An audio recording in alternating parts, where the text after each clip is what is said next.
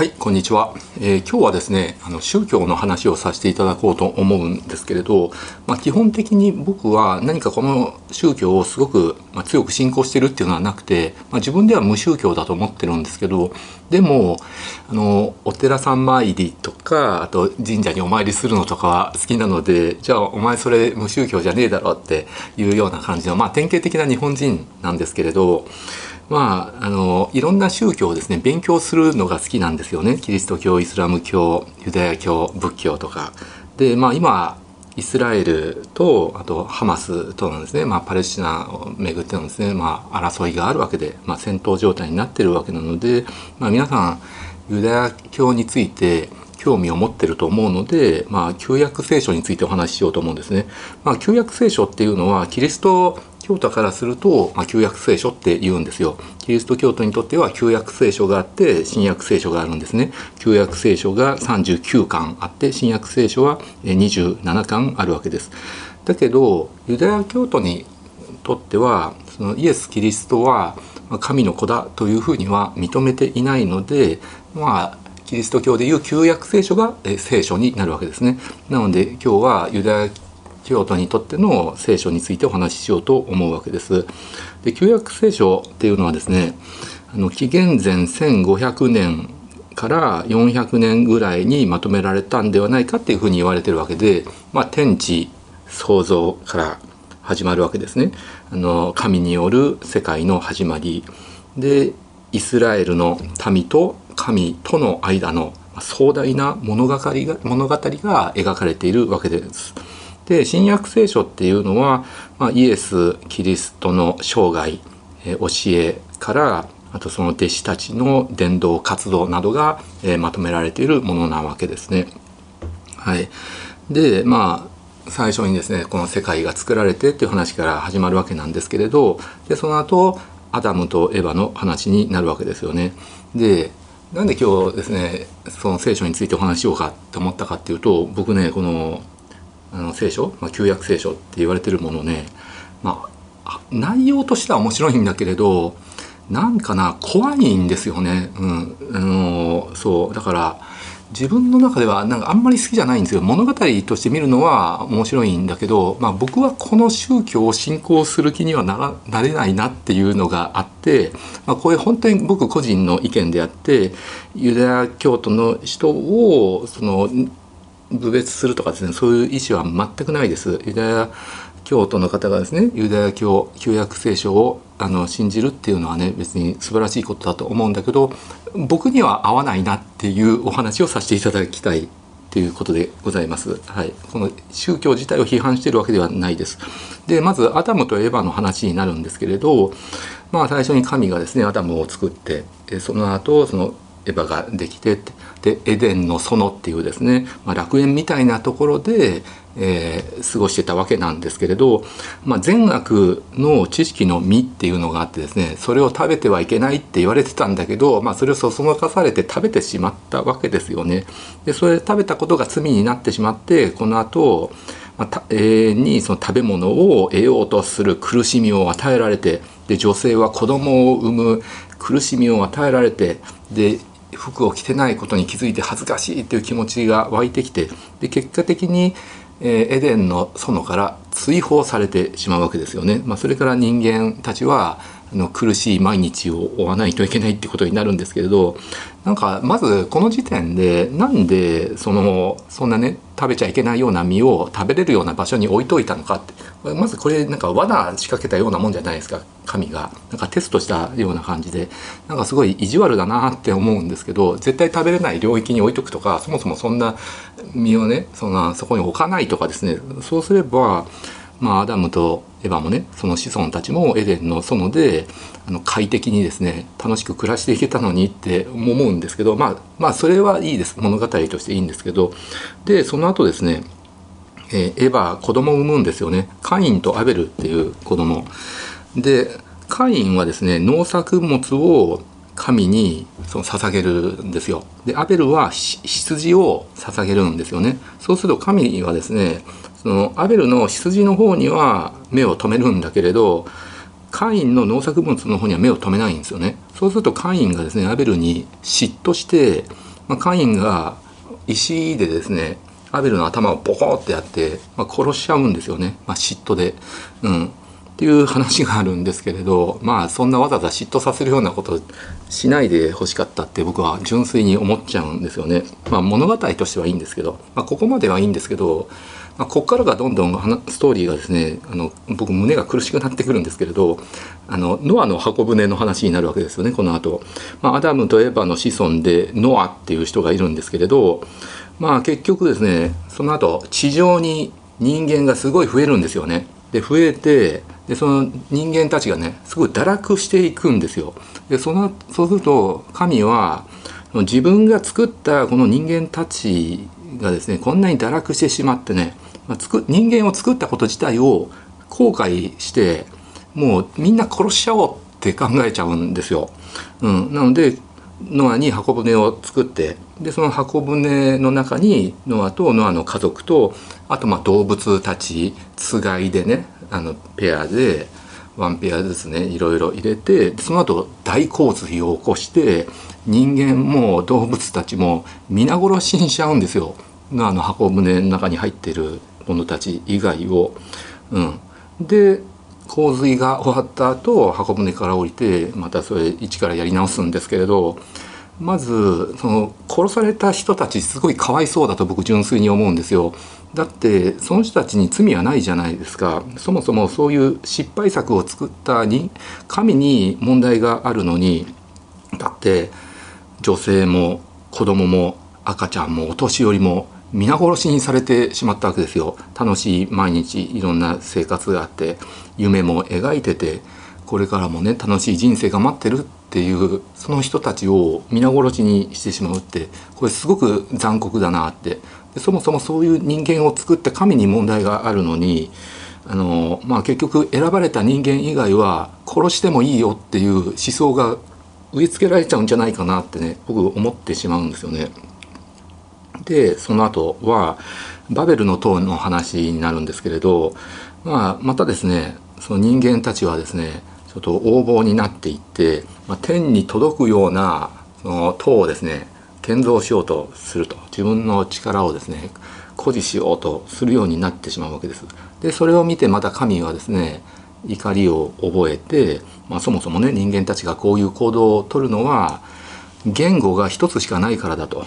で言語が一つしかないからみんな会話が通じて団結力が生まれてこういうですねあの天に届くような塔を作ろうとするんだって。これは許せないってことで言語をバラバラにするんですよ。そうすると話が通じなくなっちゃうんですよね。うん、で団結できなくなるよと、うん、まあこれもねそういう問題じゃないでしょって思うんですよね。うん、そもそもせっかくまたね一からやり直そうとしてたのにまたこの失敗作たちをですねが生まれてしまってで今度は言語もバラバラにして団結できなくなるって、うん、でその後はですねアブラハムのお話になるんですけどアブラハムはまあ子供のイサクをですね生贄に、えー、捧げようっていうふうにですねそういう神からのその言葉が来て出てで、まあ、アブラハムはもうしぶしぶですね本当に辛いんですけど自分の幼い子供を生贄に捧げようとして、まあ、結局それはテストだったんですよね神様が。どれだけアブラハムが自分に対してですね忠誠心を持ってるかって自分のことを深く信仰してるかっていうのをテストするために結局イサクをねあの殺さなかったんですけどまあわざわざそんなことしなくても神様だったらあの人間の心ぐらい読めるでしょって思うんですけれどまあこれは物語だからいいかなと思うんですけどで僕聖書の中でもう一番ひどいなって思うのはその後のモーセの出エジプト記ですね。うんまあ、それはですねま、そのエジプトにですねそのイスラエル人がたくさん住み着くようになってで数がすごく増えたんですよね。そうするとその当時のファラオはですねその危機を感じたんですそのイスラエル人がものすごい数増えてしまったとでそうしたらいつかそのイスラエル人たちが団結して自分たちに戦争を仕掛けてくるんじゃないかって危機を感じて、まあ、イスラエル人たちに重労働させて、まあ、奴隷のようにですね扱うようになってしまったわけですよね。まあ、ここまでは、ま、ファラオが悪いです。はいまあファラオが悪いんですけど、まあ、ここからで神はですねそのイスラエルの民を救うために、まあ、モーセっていう人にですねイスラエル人に力を与えてね、まあ、杖とかを渡してでモーセがそのファラオに交渉しに行くんですよね。イスラエルの民を解放してくださいって。でもまあ最初の方は、まあ、ファラオはそれを拒絶して、まあ、そうするとですねあのモーセと神はですねそのエジプトの民たちにいろんな嫌がらせをするわけですよ。解放してくれないから。まず最初にナイル川をですねもう全部血で染めてちゃうんですよ。そうするともう魚もそこで生きていけなくなる。で魚みんな死んじゃうんですよね。でまずそこで魚がかわいそうだなって思うのとあとまあカエルとかブヨとかアブとかを大量発生させたり疫病をは流行らせたりとかあと氷を降らせてとかね。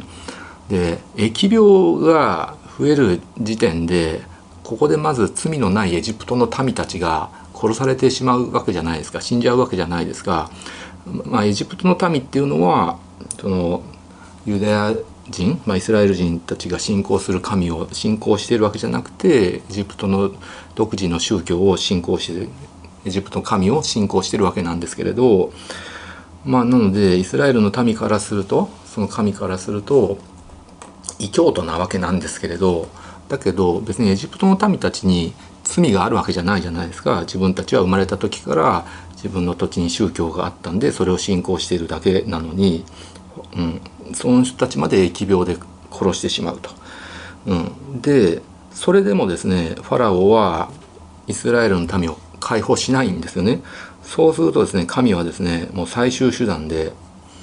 エジプトの、まあ、エジプト人のですねウイゴ？ウイゴっていうのは第一子のことですね、まあ、赤ちゃんとかちっちゃい子供たちも含めてもう全員殺しちゃうんですよ。うん、だけどイスラエル人はイスラエル人の子供は殺さないようにするんです神は。そのなのでイスラエル人だっていうふうに分かるようにイスラエル人のその家庭はその子羊を殺してその血を柱とあと鴨居にですね塗ってイスラエル人ですよってことが分かるようにしてで、まあ、決められた食事を、まあ、取りますよとそうすると神様はそこを、あのー、過ぎ越してくれるんですよね。うん、でエジプトの子供たちをもう皆殺しですよウイゴたちを。まあ普通の子供一般家庭の子供も兵士の子供もファラオの子供も死んじゃうんですよね。もうみんなものすごい辛いですよ。悲しんで。うん、だけどイスラエル人の子供は過ぎ越してくれるんでなのでこれが過ぎ越しの祭りになるわけなんですよね。だからまあ過ぎ越しの話ってこれほんとひどい話だなと、はい、って思うわけですよ。で子供死んじゃうんです。でファラオの子供も死んじゃうからもうさすがにこれファラオも参っちゃってもう分かったからもうあの出て行ってくださいと、うん、解放することを認めるわけですよね。